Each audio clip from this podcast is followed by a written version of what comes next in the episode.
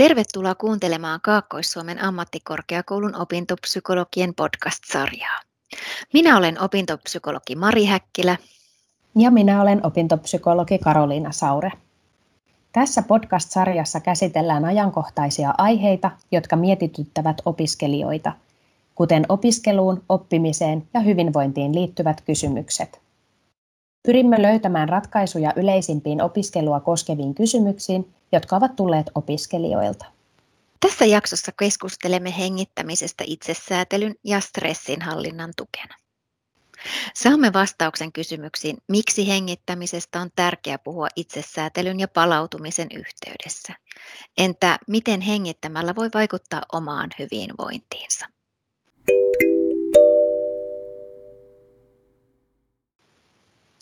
Karoliina, miksi hengittämisestä on tärkeää puhua? Hengittämisestä on tärkeää puhua, koska hengittäminen on olennainen osa stressin hallintaa, palautumista ja esimerkiksi tunteiden säätelyä. Hengittämistä säätelemällä me saadaan suoraa viestiä keholle ja mielelle. Hengitystekniikkaa vaihtamalla me voidaan aktivoida tai toisaalta rauhoittaa kehoa ja mieltä. Ja on myös tieteellistä näyttöä siitä, että hengitys- ja rentoutusharjoitukset auttaa stressin hallinnassa. Niin, eli hengittäminen on siis hyvin olennaista kehon ja mielen rauhoittumisen säätelyssä. No onhan se totta, että rauhallisessa kehossa mielenkin on helpompi olla rauhallinen. No just niin. Ja hengittäminen on siitä mukava keino, että kaikki hengittää. Ja koska hengittäminen on rauhoittumisen keino, joka on aina mukana ja siihen voi vaikuttaa itse. Se on siis helposti lähestyttävä. No, mikä mekanismi hengittämisen rauhoittavan vaikutuksen taustalla siis on? Sen taustalla on vakuushermo, eli kiertäjähermo. Tämä on sellainen hermo, joka kulkee meidän aivorungosta läpi kehon kaikkiin tär- tärkeisiin, tärkeimpiin sisäelimiin, eli keuhkot, sydän ja esimerkiksi ruoansulatus on tämän hermon matkan varrella. Ja tämä vakuushermo on osa parasympaattista hermostoa, eli juuri sitä kehoa rauhoittavaa hermostoa.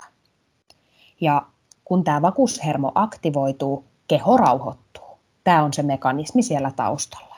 Ja sen takia vakuushermosta ja hengittämisestä puhuminen on aivan olennaista, kun me keskustellaan itsesäätelystä nimenomaan tämän rauhoittumisen näkökulmasta. Eli hengittämällä ja sitä kautta vakuushermoa aktivoimalla me saadaan siis viesti kehollemme ja mielellemme siitä, että nyt ei ole mitään hätää ja me voidaan rauhoittua.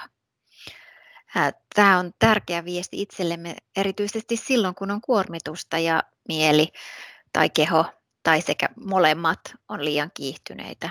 Esimerkiksi sellaisessa tilanteessa, missä on jännitystä tai stressiä. Juuri näin. Ja silloin syvä, rauhallinen, pitkä hengittäminen rauhoittaa.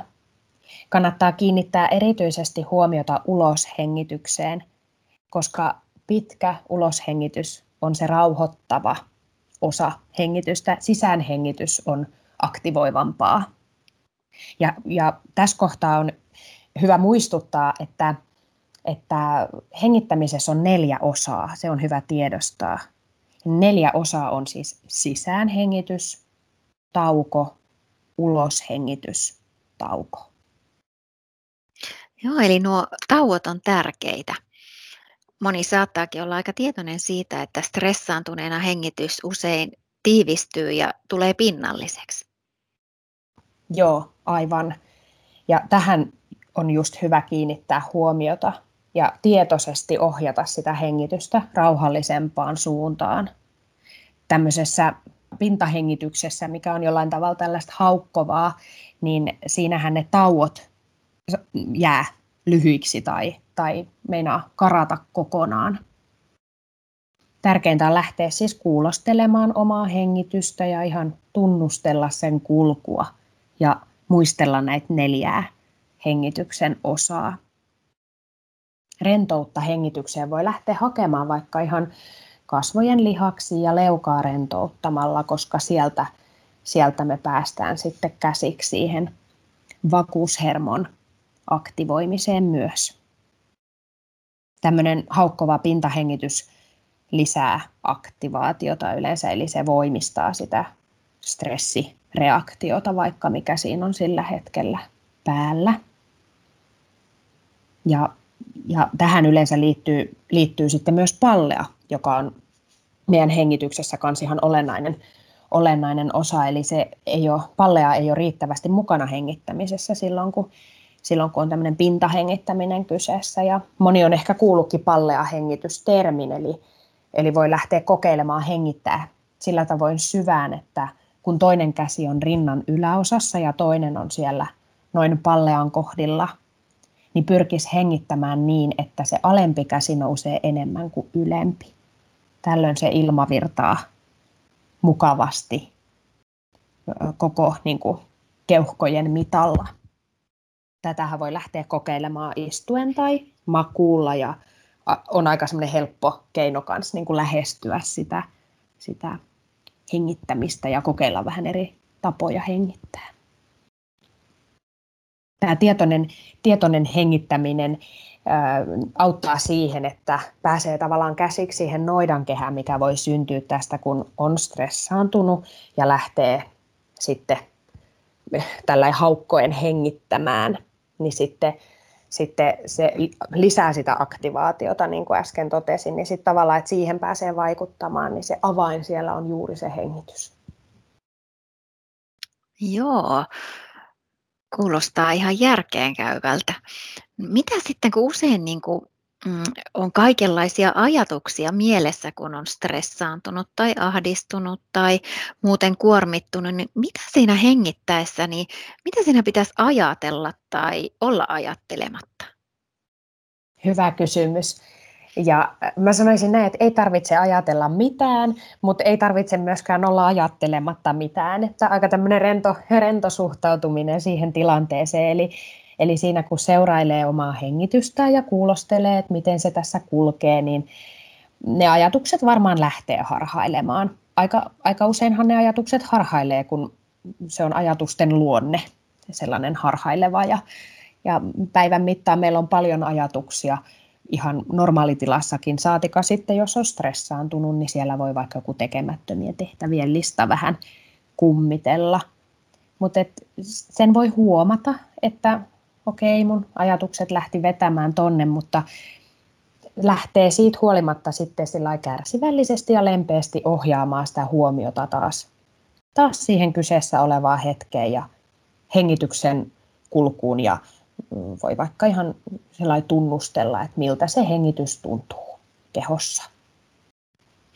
No miten sitten sellaiset hengitysharjoitukset, jossa kehotetaan laskemaan vaikka tiettyyn lukuun, ää, esimerkiksi hengitä neljällä sisään ja neljällä ulos, niin mitä sä niistä ajattelet?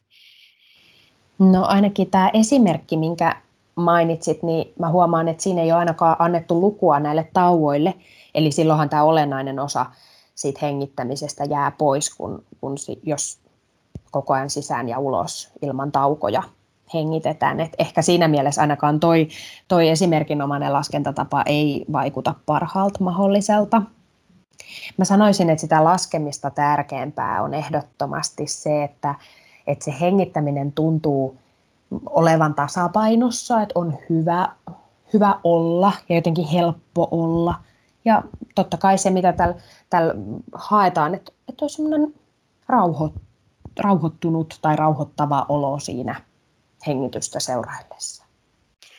Niin, eli se oma hengitys tuntuu semmoiselta luontevalta ja ää, sitä ei tarvitse mitenkään pakottaa, vaan se tulee luonnostaan, niin mm. se on niin kuin siinä se olennaisin asia.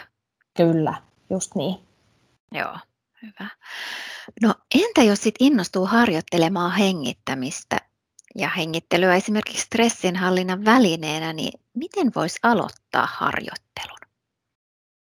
No mä ajattelen, että voisi aloittaa ihan sellainen rennosti tunnustelemaan, että miten se oma hengitys kulkee ja miltä se tuntuu.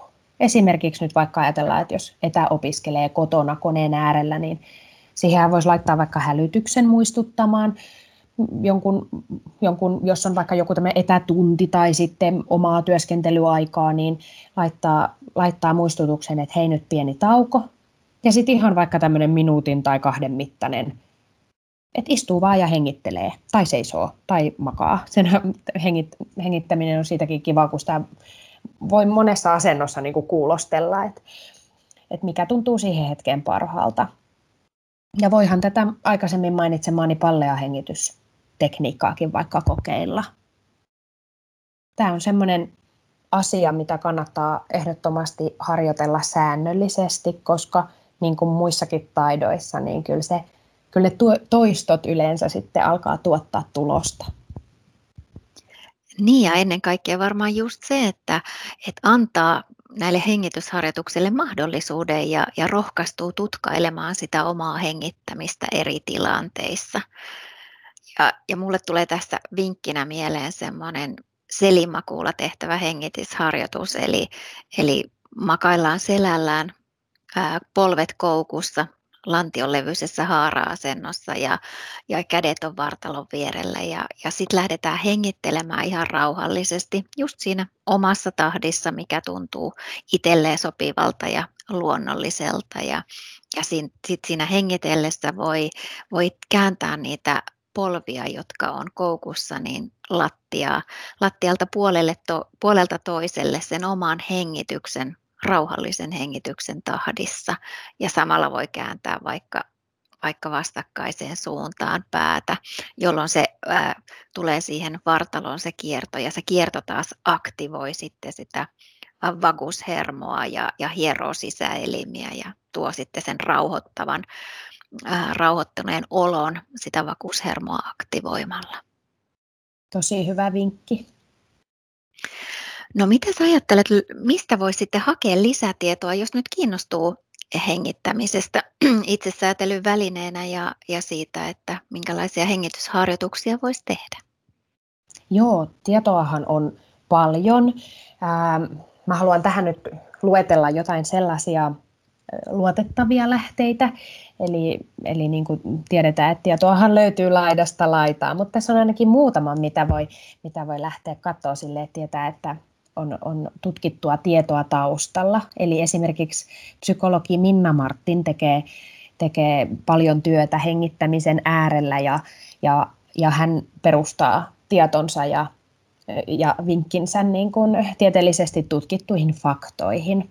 Eli ihan, ihan googlaamalla Minna Martin ja, ja vaikka hengittäminen, niin löytyy varmasti paljon, paljon hänen, hän on antanut paljon haastatteluja aiheesta ja, ja artikkelejakin varmasti löytyy löytyy häneltä ja, ja on olemassa hyviä tämmöisiä ohjattuja maksuttomia hengitysharjoituksia. Ne, ne voi olla kiva ottaa ainakin siihen alkuun vähän niin kuin tueksi itselle. Esimerkiksi Mielenterveystalon ja Oiva Mielen sivuilla on, on kivoja harjoituksia. No onko sulle Mari hengityksen avulla rauhoittuminen arjessa tuttua?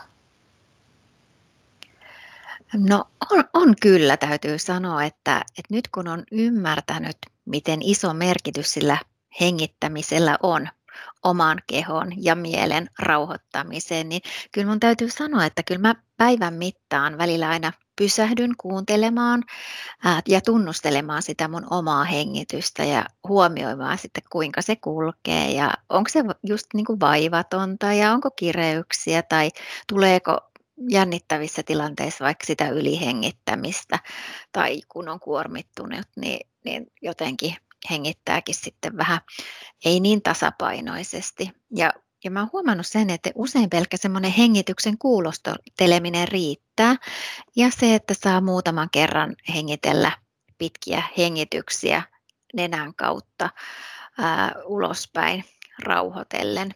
Eli, eli jotenkin se nenähengitys kyllä tukee sitä rauhoittamista myös.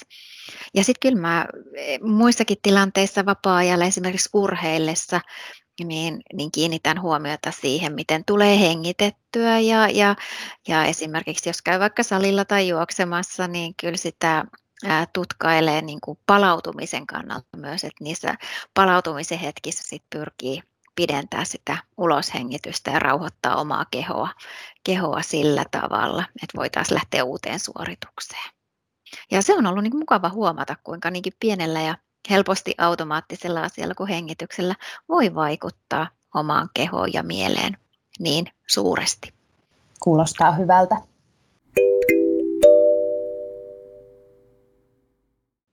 Tässä oli tämänkertainen FAQ Opintopsykologit Saure et Häkkilä podcast-jakso.